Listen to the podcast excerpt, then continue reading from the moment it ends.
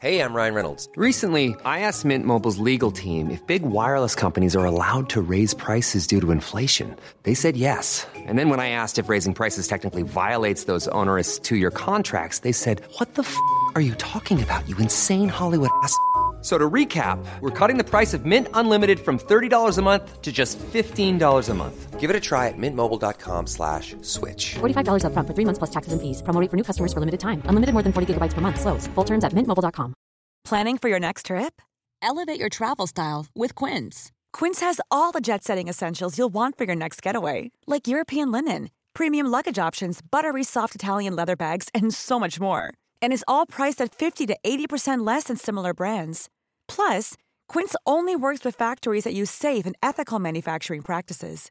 Pack your bags with high-quality essentials you'll be wearing for vacations to come with Quince. Go to quince.com slash pack for free shipping and 365-day returns.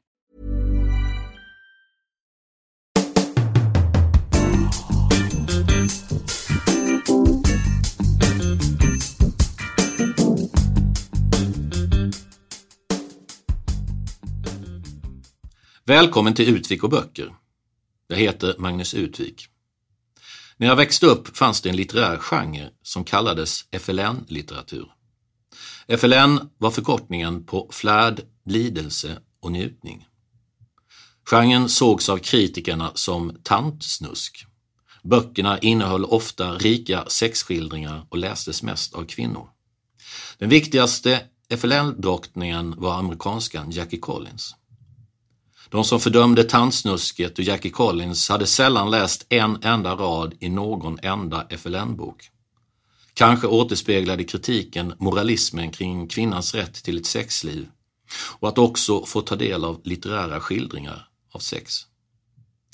Efter tio år döptes FLN-litteraturen, eller tantsnusket, namn till Chicklit. Den okrönta drottningen var irländskan Marianne Keyes. Vad hände då här hemma i Sverige?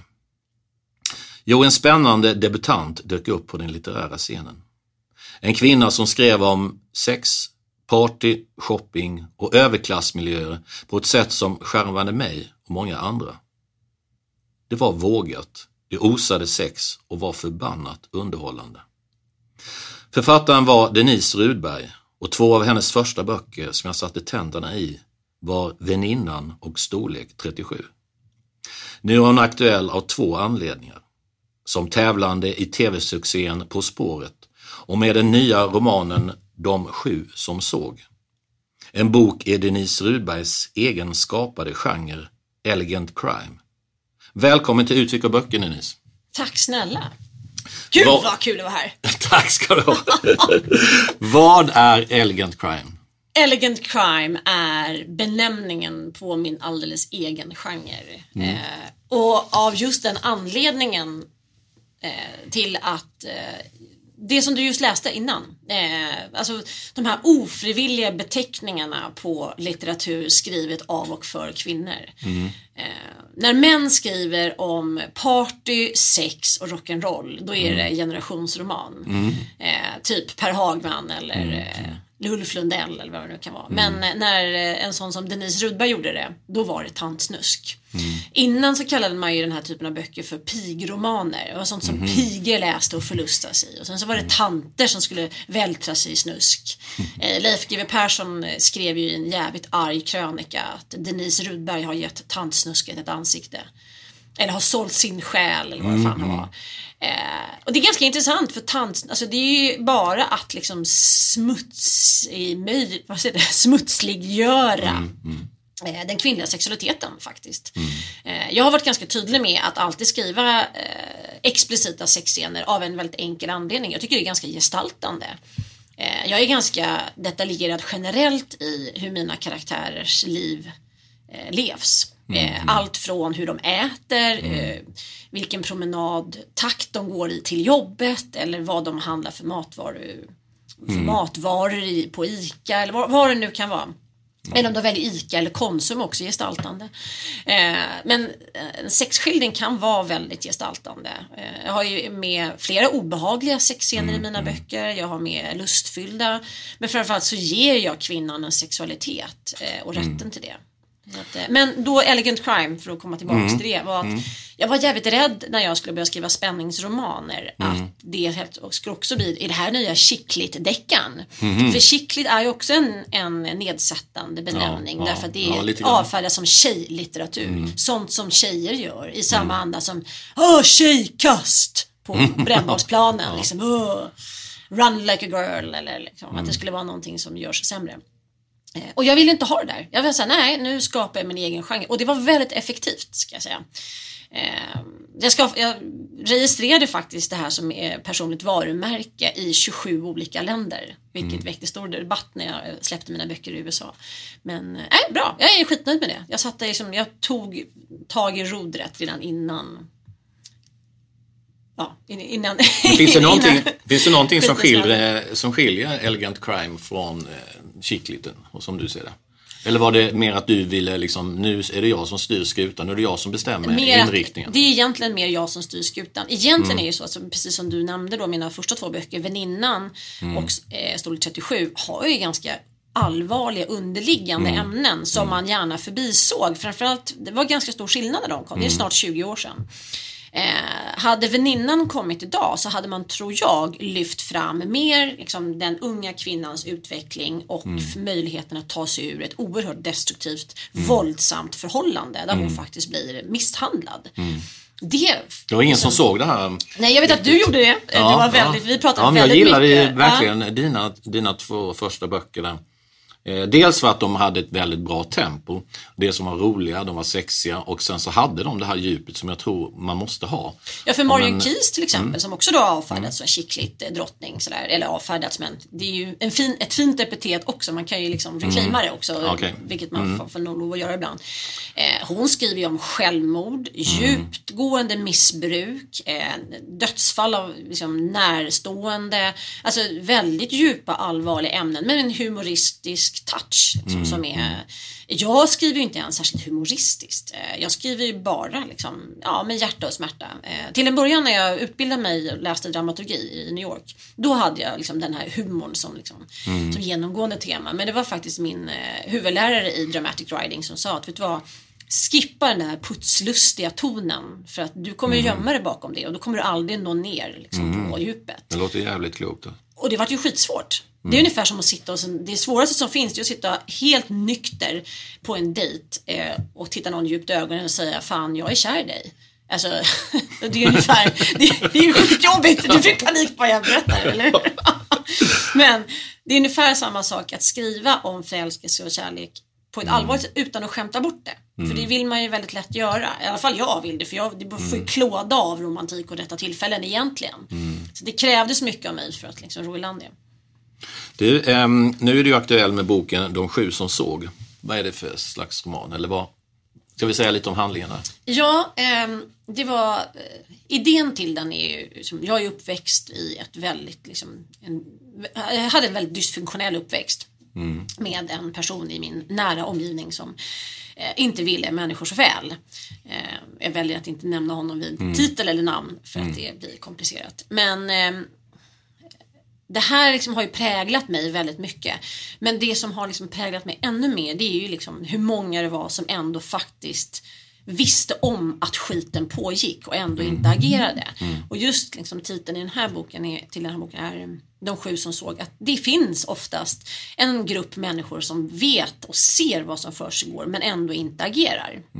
Och det kan gälla allt från missbruk till misshandel till eh, övergrepp eller vad det nu liksom, hur du vill benämna det. Hela metoo-kampanjen handlar ju om det. Att liksom att liksom synliggöra vad som pågår, att tystnadskulturen måste få ett stopp. Och liksom de sju som såg men inte agerade i den här boken, är, de är, det är några stycken. Liksom. Eh, och det tror jag präglar många eh, efteråt också eh, att hantera. Jag hade en boksignering på NK för ett tag sedan, ett, ganska exakt ett år sedan. Och då kom det fram en kvinna som säger att ja, men jag kände en person som stod dig nära. Det var en gammal barndomsvän till mig och hon kontaktade mig när hon var väldigt svårt liksom, misshandlad och sönderslagen. Och, bland annat så var det ett tillfälle när han slog ut alla hennes tänder. Och jag var så här, men gud. Och jag, liksom jag får reda på den här informationen i en boksigneringsskö. Det är liksom folk som står bakom henne och väntar. Och så kände jag ah, väldigt så här, fan ska jag liksom hantera den här informationen just nu och hur ska jag, hur ska jag Mm. hantera det? Ingen aning. Men sen så efter ett tag så kände jag liksom någon vecka som passerade, då blev jag mer och mer förbannad. Så kände jag, men hur fan, om du visste om det här, vad, vad hindrade dig från att lyfta den här jävla telefonen och ringa polisen och säga, "Hörru, jag tror att det pågår skit. Och sen göra en anonym anmälan. Svårare än så är det faktiskt inte. Eh, men man kan inte anklaga henne. Hon, det kanske var don't shoot the messenger i det här fallet. Men men det handlar mycket om det att tystnadskulturen runt den här typen av eh, dysfunktionalitet och våldsamheter i nära relationer är enorm. Eh, och eh, jag vet inte heller om det gick när jag växte upp på 70-talet att ens göra anonym anmälan till exempel till SOS eller till polisen. Men idag har vi kanske något mer öppet system för det. Men eh, ja, det är fortfarande ett problem som, som gör att den här typen av brott fortsätter. Du, ehm, vi ska säga någonting om handlingen också. Ja, Kan du tänkte så. Ja, jag ville... Eh, vi man vet någonting en- vad man får när man... Vi har en eh, väldigt eh, folkkär och eh, världsberömd idrottsman som hittas. Hockeyspelare. En hockeyspelare, precis. Eh, folkets man, liksom, som, har, eh, som hittas död i sitt hem. Eh, misshandlad, eh, man vet inte hur han har blivit bragd om livet exakt. Men hans fru hittas också misshandlad i sin säng.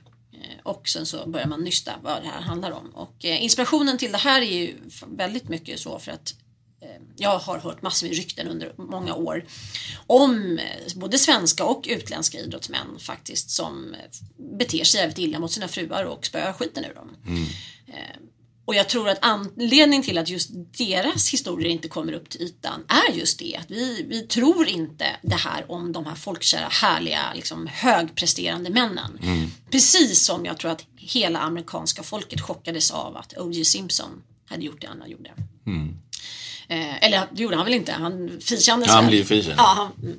men, eh, men återigen det här att liksom när saker, liksom, våran världsbild av någon eller något bara vänds på sin liksom, fullständigt omkull. Eh, det är jävligt intressant att vi, vi kan inte tro det om de här. Men jag tänker även han som sköt eh, sin fru i badrummet. Den här eh, sydafrikanska idrottsmannen.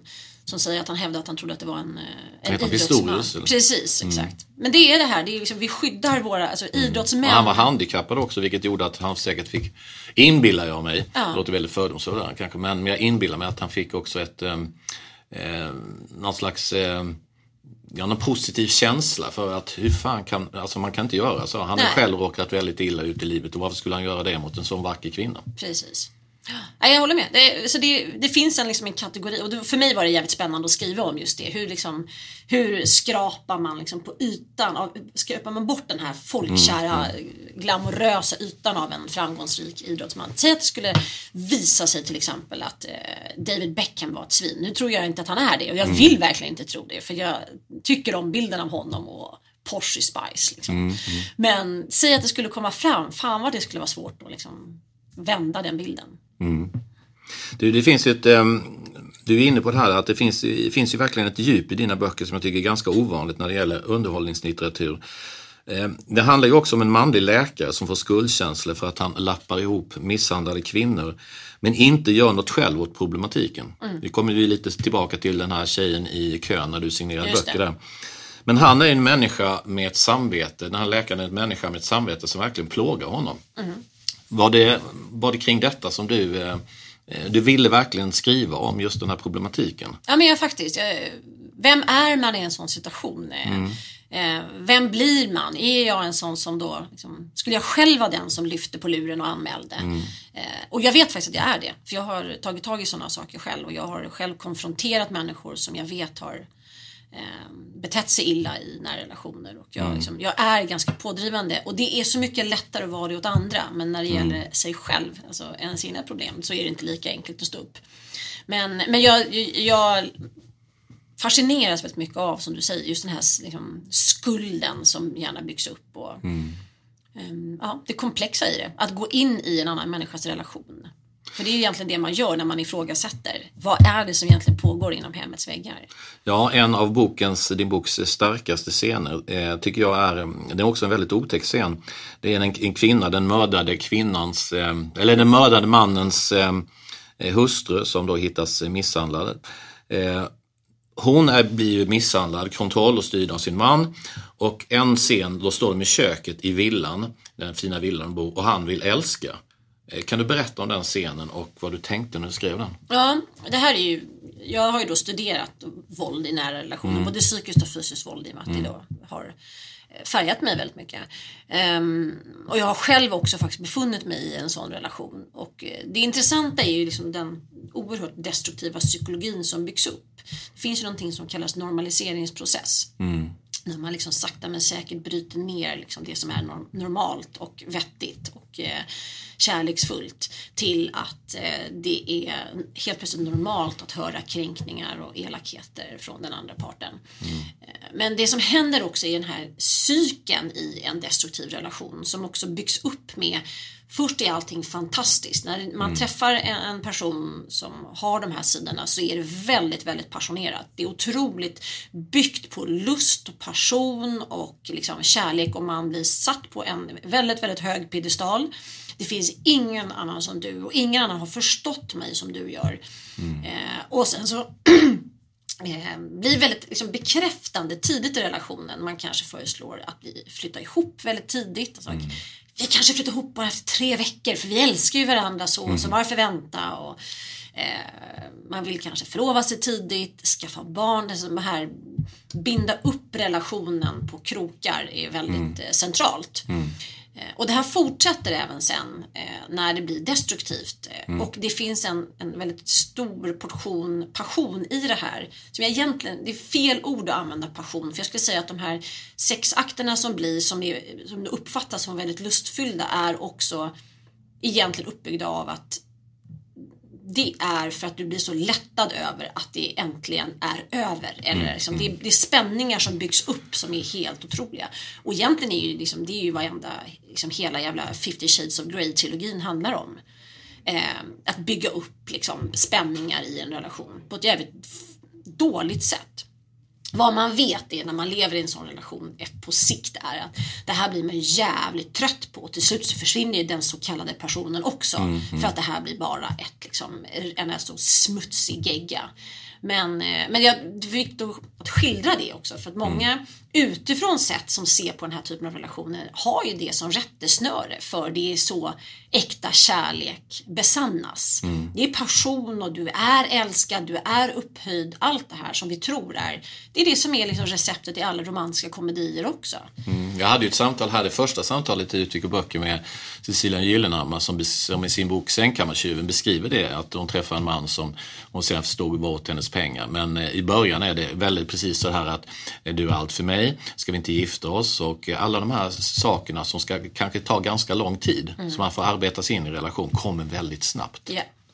Och, det, och är du lite utsvulten på det eller har kommit från en relation som har varit långsam och tråkig eller liksom så är det du är ett väldigt lätt offer för det här. Jag. Eh, och det är svårt att se för det är ju så här vi, vi ser på kärlek. Det är ju så här vi tror att det ska vara. Men eh, jag kan väl bara säga det till alla. eh, Som, för det säger jag under alla mina föreläsningar också att eh, beständig kärlek har liksom, den ska ta tid. Det är långsamhetens lov. Alltså, t- mera Jane Eyre, Charlotte Brontes roman på tusentals sidor och det är lite brevväxlingar och man får längta och trängta och liksom det får ta sin tid att bygga upp det.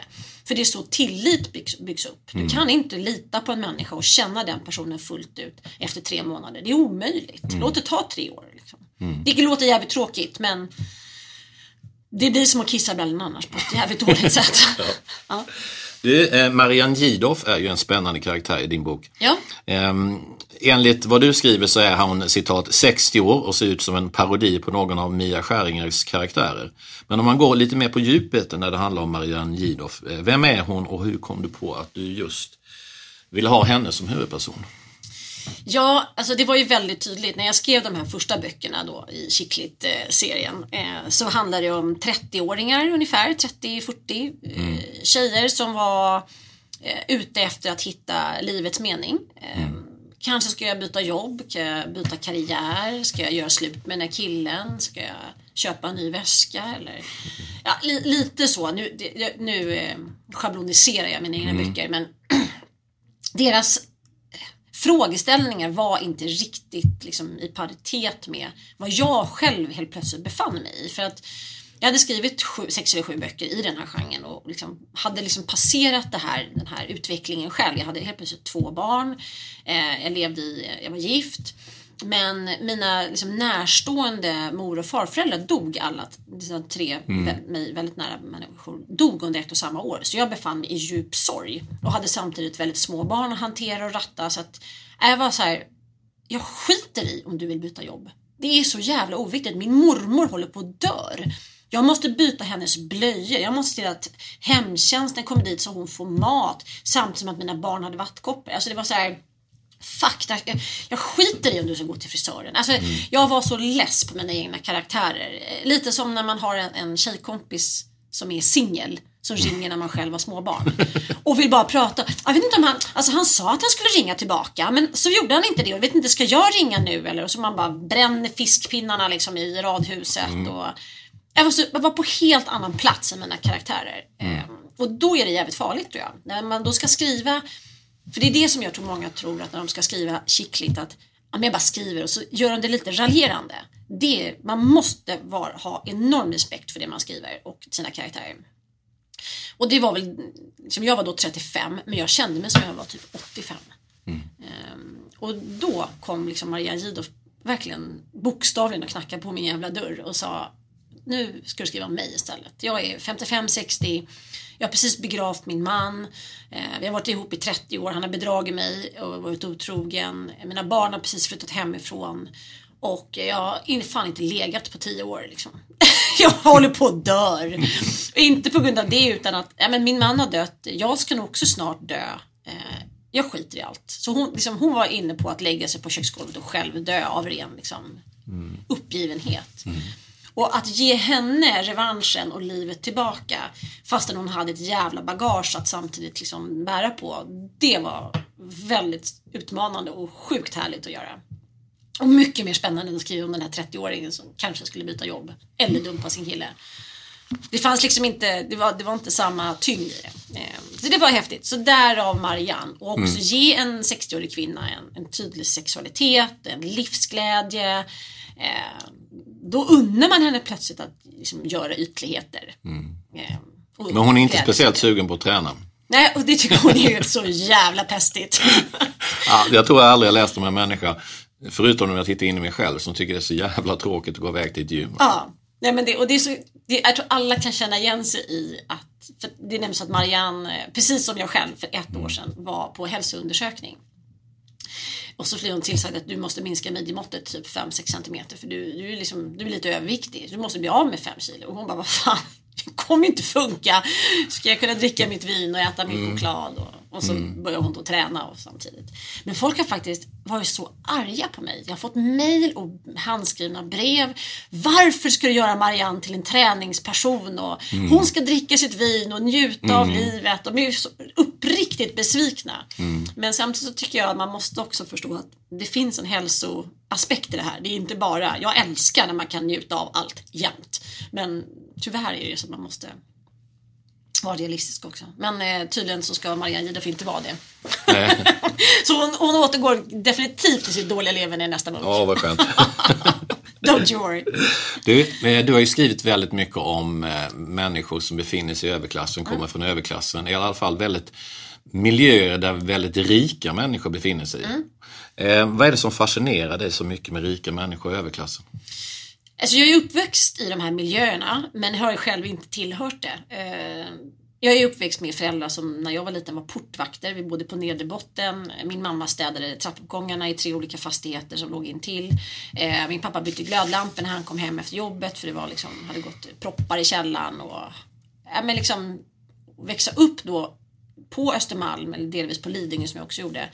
Eh, det är klart att det jag indirekt upplevde någon form av utanförskap som var jävligt nyttigt såklart. Men det var ju ändå, jag tror att det blev så att jag har blivit den här ständiga observatören. Jag har haft möjlighet och tillgång till de här världarna men jag har inte känt mig som en del av det. Och det är ju den perfekta spel, liksom, spelreglerna för ett författarskap.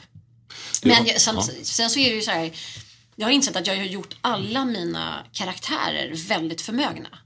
under alla år. Alltså första boken då är Eva von Dies och Kristin Stolpe har jättemycket pengar på banken och de går och köper någon jävla ducksäng och som det var någon som beskrev att en av karaktärerna går in på NK och bränner av en, en bättre årslön för en sjuksköterska.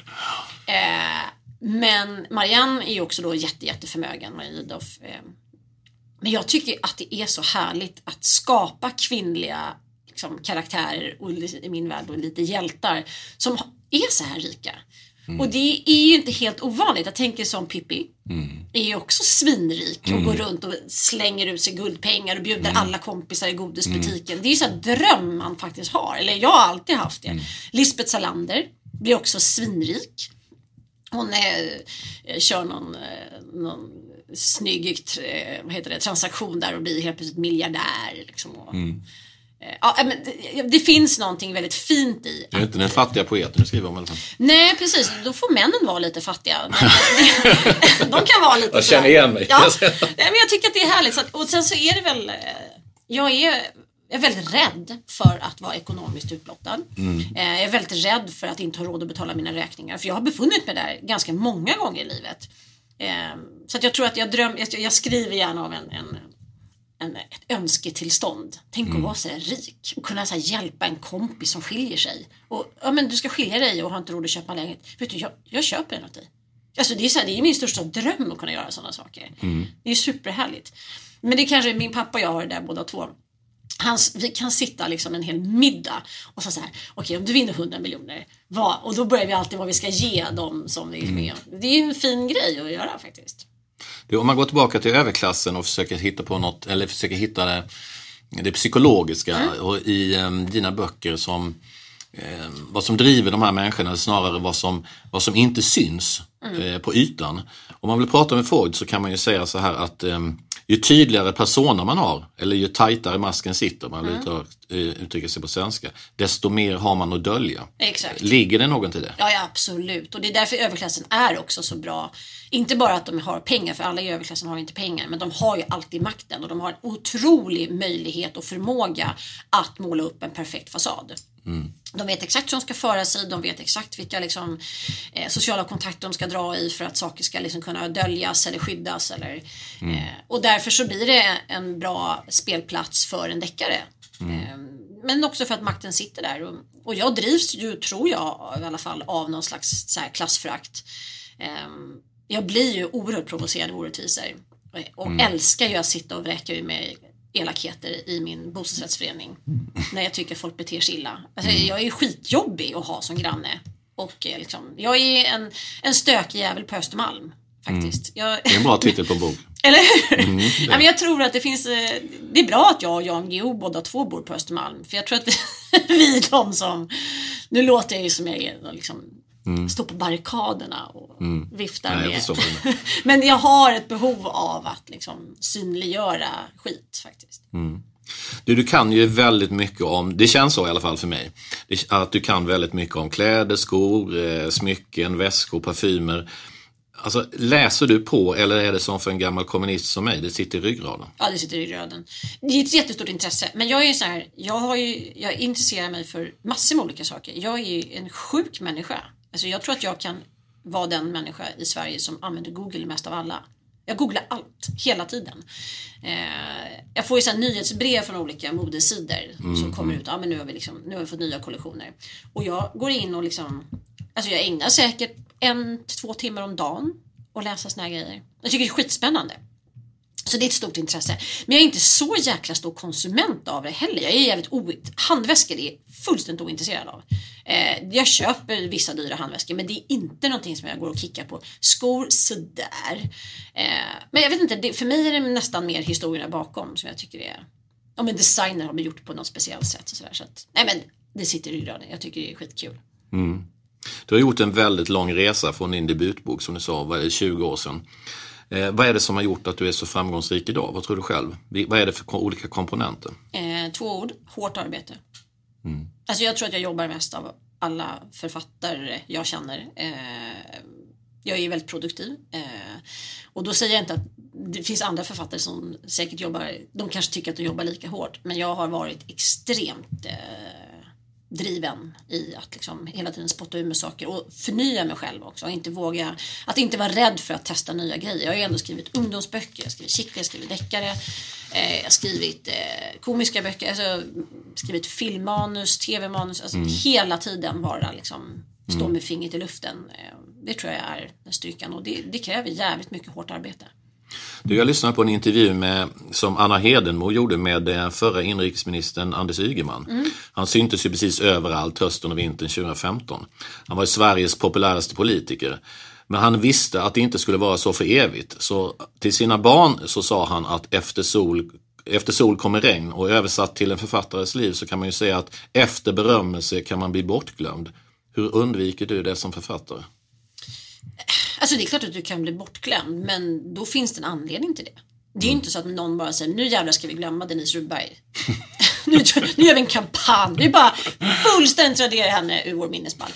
Utan jag tror att det, blir, det är naturliga cykler. Det måste du vara beredd på. Precis som åldrande eller vad fan som helst.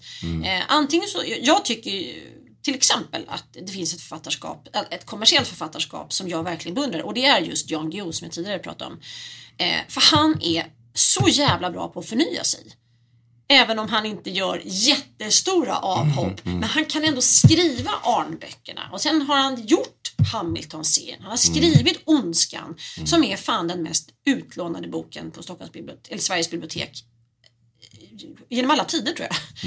Ondskan läses av alla tonårskillar som aldrig öppnar en bok annars. Men de älskar just den boken för det är liksom den, den, den lilla pojkens revansch. Eh, han har nu skrivit Brobyggarserien som är en fantastisk historisk skildring. Alltså han, han ser till att hela tiden liksom hålla sig aktuell och hålla sig ajour i skallen. Eh, jag tror att vissa författarskap gynnas av att bli äldre. Därför du får en större tyngd. Eh, och vissa författarskap gör inte alls det. Nej, men jag tänker på till exempel sån som Marianne Fredriksson som fick bara sämre och sämre Ja. recensioner ju äldre hon blev och desto mer, eller i slutet av sitt författarskap. Och eh, det var ju lite sorgligt på något vis, hon var så väldigt älskad. Jag håller med, men, men hon förnyade sig aldrig. Hon gjorde samma sak hela tiden. I min värld, i alla fall när jag läste den. För jag kände att jag läste om samma bok hela tiden. Eh, och jag tror ju det är, eh, och det är, inte all, det är inte så att det passar alla författarskap att förnya sig. Eh, men jag tror att det är de som överlever. Men jag, jag vet inte, jag är ganska om det visar sig att jag om 5, 10, 15 år inte längre är läst. Så har jag, liksom, jag har inga problem med att jag gör något annat. Jag har gjort tusen olika saker i mitt liv. Jag har ju varit, haft nattklubb på Riche. Kastat ut eh, Jean-Claude Arnault för han drog kniv mot en, en kvinnlig kulturarbetare. Och han blev portad. Vi kastade ut honom i orden. Vad fan tror du att du är? Frankrikes svar på Jack the Ripper. Han stod med en fysisk jävla kniv mot halsen på den här tjejen. Ja, men sånt har jag gjort.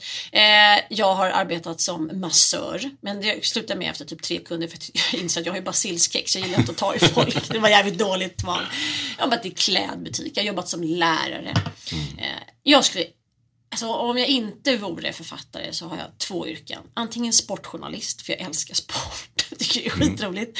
Eh, eller eh, idrottslärare. Så, något av dem, inga problem. Jag kan bli en sån som så här, Inga tvingar barn att springa tio varv runt skolan. Ja, Kom! Och så står med visselpipa och sådär brett tygband runt halsen och var lite jobbig liksom. Inga problem. Nej men så att för mig är det, eh, men jag håller med dig. Det finns, eh, det är klart att det finns en men jag har ju aldrig drivits av att vara känd. Jag blir inte igenkänd på gatan. Eh, Jag är ingen kändis. Snart blir du det. Om du inte har varit det innan så blir du det efter På spåret. Jag, alltså jag Det tror... det sa Åsa Sandell till mig. Ja, det Ingen, jä- ingen jävel kände igen mig, eller väldigt få kände igen mig Ja. Mm. eh, när hon skrev sina böcker, men en del från sin boxningskarriär. Men efter På spåret, då helt plötsligt så då vände det alltihopa. Så att, har det inte gjort det för dig så kommer det Mm. Okej. att...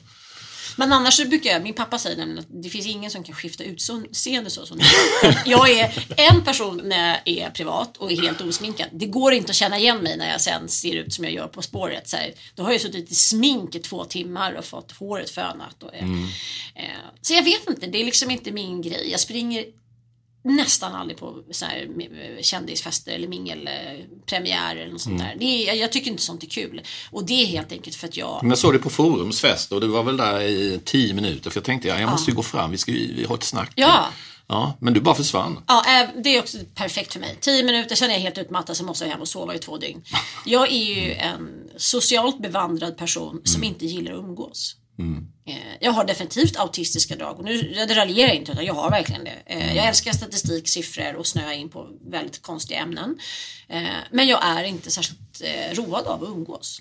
Jag tycker inte att det är så kul. Eh, Och umgås jag så vill jag göra det med människor som jag har känt länge. Du och jag har ju faktiskt känt varandra i- snart 20 år. Ja. Så för mig, du, jag är väldigt bekväm i att träffa dig. När jag träffar nya människor, det är jättejobbigt. Jag helt, och jag skäms ju för jag är inte särskilt intresserad. Jag vill inte veta liksom. Du vill inte höra deras, inte deras se- livshistoria? Jag vill, inte, jag vill inte höra deras livshistoria om jag inte har frågat. Jag vill inte se bilder på deras barn eller hundar eller katter. Alltså så här, så, men det är, ju- jag måste ju fylla på. Jag kan ju inte bara umgås med människor som jag har känt i 20-30 år såklart. Men jag kanske tar in en liksom var tredje, var fjärde år som jag orkar med. Men så det dummaste för mig vore ju att typ bli singel. Jag skulle aldrig orka bli ihop med någon. Kan Fruktansvärt. vi vara med på den där såpan i tv? Ja, precis. Första dejten eller vad det heter. Ja, exakt. Kan jag bli präst så får jag säga. Gift vid första ögonkastet. Det är enda chansen. Du, författarlivet kan ju vara väldigt hårt för många. En del som har varit ganska uppburna författare fått ut sina böcker på bra förlag, de får inte ut dem längre. Andra författare får betala för att få ut sina böcker och några blir aldrig publicerade som har kämpat och kallat sig författare i 20 år. Om man väl blir publicerad så kan man åka på en riktigt negativ recension. Alltså, du vet en sån här som ger en hjärtklappning. Och man vet att den jävla recensionen kommer aldrig att försvinna i huvudet. För även om man har fått 100 bra, 100 bra. Vilket är ditt värsta bakslag när det gäller författarskapet? Eller motgång? Jag har haft ganska många, men jag har två stycken som är liksom riktigt som, som sitter kvar rätt hårt. Som jag nog inte vill glömma för de är ganska nyttiga. Eh, det första var ju när jag hade precis skrivit min andra bok och skickade in eh, ehm, mina två böcker. För då visste jag att nu kan jag nämligen bli kalla mig författare. För efter två utgivna böcker så får man ansöka till Författarförbundet. Och sen får jag tillbaks ett avslag. Jag, inte liksom, jag blir inte godkänd medlem i Författarförbundet för min litteratur som de beskrev det ansågs undermålig. Och då har jag min debutroman sålt i 75 000 exemplar och fått ganska fina recensioner delvis. Inte bara, men jag menar, i Svenska Dagbladet blev jag liksom recenserad som en svensk nutida Jane Austen. Liksom. Så det var ju inte en skitdålig recension direkt. Eh, och, men det var liksom, jag var som en vattendelare bland recensenterna. Men jag vet inte om det var när Författarförbundets styrelse satt där och liksom diskuterade. Men De finns ju en invalsnämnd där inte jag satt med, men jag satt nämligen med i styrelsen då. Ja. Jag kommer ihåg hur jävla sur jag blev för att jag tyckte att om man är författare, skit i kvaliteten. Om man är författare och, och säljer, om man arbetar som författare, man kommer ut på en marknad, om man är kommersiell, om man skriver ko- kontrakt och så, då behöver man hjälp av en organisation som Författarförbundet. Så lägg ner det här med allt för mycket snack om eh, kvalitet. Ta, vad handlar detta om? Precis som att man är en, även en byggnadsarbetare som inte är världens bästa har rätt till ett stöd från sitt fack. Ja men exakt och det är det. I och med att Författarförbundet är likställt med ett fackförbund så var det ju verkligen så här, nej men du är inte medbjuden. Sen så var det Kulturnyheterna tog upp det här för fem sex år sedan. Och då hör deras ordförande av sig och säger så här, men det är, hälsa Denise Rudberg att eh, hon kan få söka igen. Man bara, eller så bara tar ni in mig era jävla as. Alltså varför ska jag söka igen? Ja men vi dumpar dig, men du kan fråga chans igen ändå, får se om du får ja eller nej. Eh, plus att det är intressant för jag har ju varit en av de författare i branschen som hjälper andra väldigt mycket. Jag är väldigt bra på att läsa avtal. Jag är en av de som är mest ansedd att förhandla på ett jävligt bra sätt. Jag håller verkligen liksom, förlagen i järnhand på det sättet. Du hjälpte ju mig att få kontakt med Norstedts. Ja, och det har jag gjort med många författare. Du bara ringde och sen så eh, skrev du till mig och sa Magnus, det är krattat och klart. Bara skicka in det nu. Ja. Nej, men jag älskar att göra sånt men jag tror att jag hade varit eh, viktig för Författarförbundet om de hade släppt in mig från början. Nu kommer det ju aldrig hända. Nu kommer jag ju dö utan dem. Men... Eh, Du, vet- du söker inte liksom. Nej, fy fan. Aldrig i livet. Under min värdighet. Men, eh, men jag tycker det är synd därför att eh, det är också så att om de har tunga namn som jag faktiskt är idag i och med att jag är en rätt ansedd författare idag med goda försäljningssiffror och även fina recensioner så eh, är jag eh, bra att ha med i förhandling. För att om de bara har lättviktsnamn som inte gör någon finansiell skillnad för förlagen då lyssnar ju inte förlagen på dem. Men de hade ju också jävligt dålig struktur. Alltså de hade en, en eh, förhandling som strandade 1983 som jag tror avslutades 2007 eller 2011. Alltså det var verkligen nyligen. Eh, så att de har ju verkligen inte gjort sitt jobb. Du, eh, nu kommer vi till den eviga frågan. Nu har du hållit Mm. på i 20 år och eh, jag, precis, jag, förra året så utbildade jag mig, för förra året utbildade jag mig till skrivpedagog och jag får väldigt mycket förfrågningar om jag kan hjälpa folk med deras manus. Mm. Så mm, nu har du hållit på så länge så nu kommer den eviga frågan, hur mycket inspiration, hur mycket hårt arbete? Och sen så kan vi ta en annan fråga med en gång. Om bara liksom viktigt tips för alla de som sitter med författardröm och lyssnar på detta. Ehm, precis, eh, vi börjar med eh, hårt arbete, inspiration. Inspirationen kommer ju till dig när du liksom inte riktigt vet om det. Eh, när du står och plockar ur diskmaskinen eller ute och promenerar eller går med hunden eller alltså, när du gör någonting väldigt alldagligt eh, monotont skulle jag säga. Men sitter, så att, sitta och invänta inspiration, det går inte. Men däremot så måste du nog vara jävligt liksom, duktig på att fylla på med inspiration. Och då menar jag att läsa oerhört mycket, eh, faktaböcker, romaner, kolla extremt mycket dramaserier, dokumentärer. Alltså så här, insup, dundra på hjärnan och sen skit i att skriva din egen historia. För det är ju liksom, ah, jag har världens historia att berätta. Vet du, det är inte intressant, jag är ledsen. Men det räcker inte. Eh, vi vill inte höra din historia. Vi vill höra dig berätta en historia. Sen om det ligger jättemycket av dig själv i den berättelsen så kan den bli jättebra. Men skriv inte bara rakt upp och ner din egen historia. Man ska inte börja med jag Nej. har blivit misshandlad av Försäkringskassan. Nej, det räcker inte. Eh, och inte för att det inte är intressant, men det är därför att det är sällan intressant att berätta om dig själv. Däremot så skulle jag ge ett tips. Skriv om din granne eller kollega, nära kollega, nära granne, som du stör dig lite på. Någon som du retar dig lite på, som du tycker har sidor som du inte respekterar. Den personens öde ska du berätta med empati. Eh, sen kommer du... Med empati, och det är viktigt. Med empati. Empatin är alltid viktig. Eh, jag tror att det kommer bli så att efter du har avslutat berättelsen om din nära granne eller kollega som du stör lite på kommer du inse att det finns väldigt mycket av dig själv i den grannen. Eh, och då är historien... Vissa saker som man kanske till och med är svartsjuk på eller avundsjuk på. Exakt, för då blir det de bästa. Så det är en bra utgångspunkt. Inte om dig själv. Skit i det. Det kommer ändå komma in i berättelsen.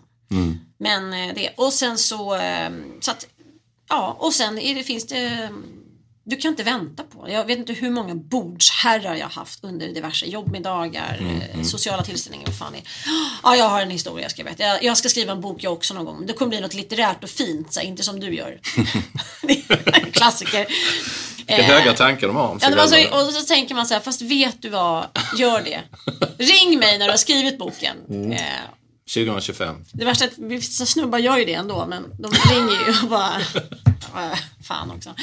Men, eh, De ringer verkligen upp sen, ring Ja. mig och sen så ringer de dig ja, jag vet det, det, de tar det lite för bokstavligt. Men, eh, nej men, det, skrivande handlar om att göra det. Ingen annan kommer göra det åt dig. Det är precis som den här jävla träningen. Liksom. Mm. Ingen annan kan lyfta den där skivstången åt dig. Du måste göra det själv. Mm, Det är jättetråkigt men Du, när du börjar med en bok, det tycker jag i alla fall är intressant eftersom Mm. jag själv har skrivit i två och ett halvt år på en kriminalroman som gick helt åt helvete kan jag säga. Va? Jag fick betala 8000 för en jättebra redaktör som gick igenom alltihopa i boken och kom fram till, och jag kom fram till efter den här väldigt eh, hårda kritiken, hård men rättvis tror jag att det var, att eh, jag orkar helt enkelt inte. Nej. Så nu skriver jag på någonting helt annat. Men hur, hur, kanske var det för att jag inte visste var den skulle börja och sluta och jag hade ingen handling. Jag trodde Nej. att jag skulle kunna börja ungefär som man skriver en diktsamling. Du vet, man kan bara skriva ordet tystnad och så sitter man och funderar på det i fem timmar. Ja. Men det funkar inte riktigt, kom jag på, med en kriminalroman. Nej, jag, jag förstår vad du menar. Min första deckare var lite så också. Jag skrev nämligen, första boken med Maria Idolf, så skrev jag hela boken utom just eh, alla morden och krimspåret. Tills min förläggare hon bara, fast du, det saknas en tredjedel av boken. Hon bara, ja men jag tänkte jag skulle lägga in det under redigeringen. Hon bara, fast nej. nej jag förstår precis. Det är något helt, alltså du använder nästan en annan del av hjärnan skulle jag säga. Men hur jobbar, du- jobbar du med synopsis? Alltså vet du precis Ja. vad boken kommer att handla om? Vilka personer som ska vara med? Numera tänker jag ut den krimlinjen väldigt, det är det jag vet när jag börjar skriva. Sen får Marianne Gidolfs liv hoppa in i den historien, inte tvärtom. Men jag hade ju inte skrivit krim innan så jag visste ju inte vilken ordning jag skulle börja. Men nu ser jag liksom krimfilmen eh, i huvudet. Först. Eh, Och jag vet också vem Så du vet ungefär, du vet var, ska, var den ska sluta och, Ja. eh, eller var den ska börja, var den ska sluta Ja. och eh, dramaturgiska kurvan. Och, Exakt. Sen kan man byta mördare. Det låter kanske avancerat men det är faktiskt inte det. Jag har bytt mördare flera gånger mot slutet och bara tänkt att nej men det är nog inte han eller hon. Jag får ta den här istället. Eh, som i den här boken bytte jag mördare till exempel. Eh, därför att det kändes bättre. Så kan du gissa sen vem du tror jag hade från början. Du, ehm, innan vi avslutar här så vill jag ändå veta någonting. Hur ser det ut? Hur ser planen för framtiden ut? Eh, nu håller jag på att skriva på nya Jidolf. Eh, eh, och eh, åttonde delen. Jag har ju varje del är ju en siffra i varje titel. Eh, så nu håller jag på att fundera på vad den åttonde delen ska heta, vad titeln ska vara. Och eh, jag gör väldigt mycket research. Det är ju liksom det. Jag har ju alltid en till två månader när jag bara gör en jävla massa research. Och det är den härligaste liksom, perioden.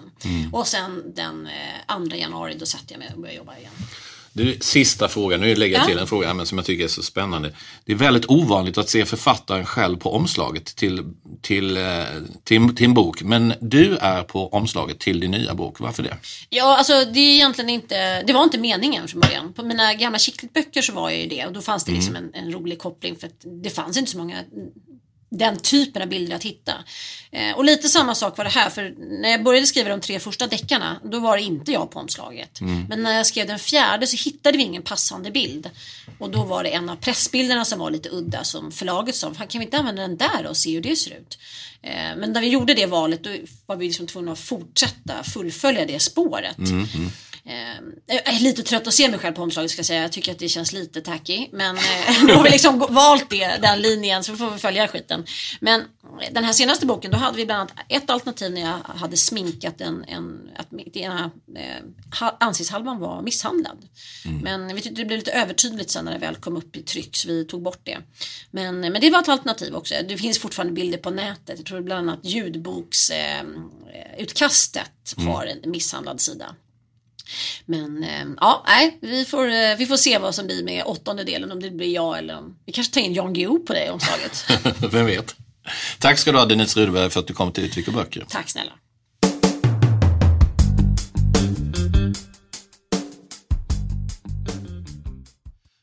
Veckans boktips presenteras i samarbete med Akademibokhandeln. Om man tar en favorit och lägger till en annan favorit, då har man två favvisar, för att uttrycka det lite ungdomligt.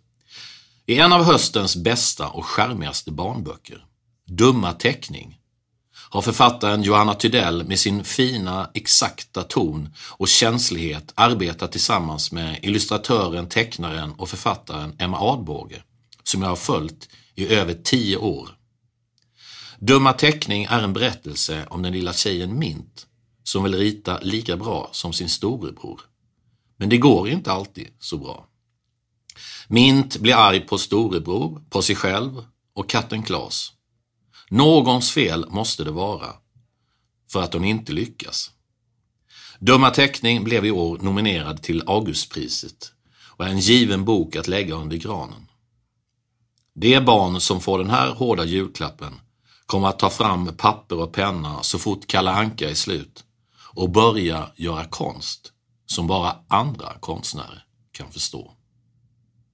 Veckans boktips i samarbete med Akademibokhandeln är Dumma teckning av Johanna Tudell och Emma Adbåge, Alfabeta bokförlag.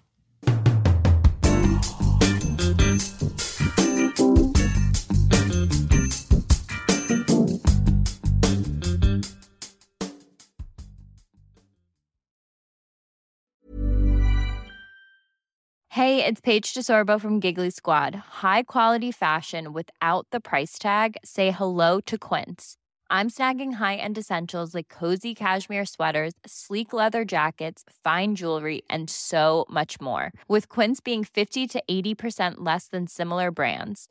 And they partner with factories that prioritize safe, ethical, and responsible manufacturing. I love that. Luxury quality within reach. Go to quince.com slash style to get free shipping and 365 day returns on your next order.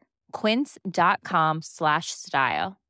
Imagine the softest sheets you've ever felt. Now imagine them getting even softer over time. That's what you'll feel with Bowl and Branch's organic cotton sheets. In a recent customer survey, 96% replied that Bowl and Branch sheets get softer with every wash. Start getting your best night's sleep in these sheets that get softer and softer for years to come. Try their sheets with a 30-night guarantee. Plus, get 15% off your first order at bowlandbranch.com. Code BUTTERY. Exclusions apply. See site for details.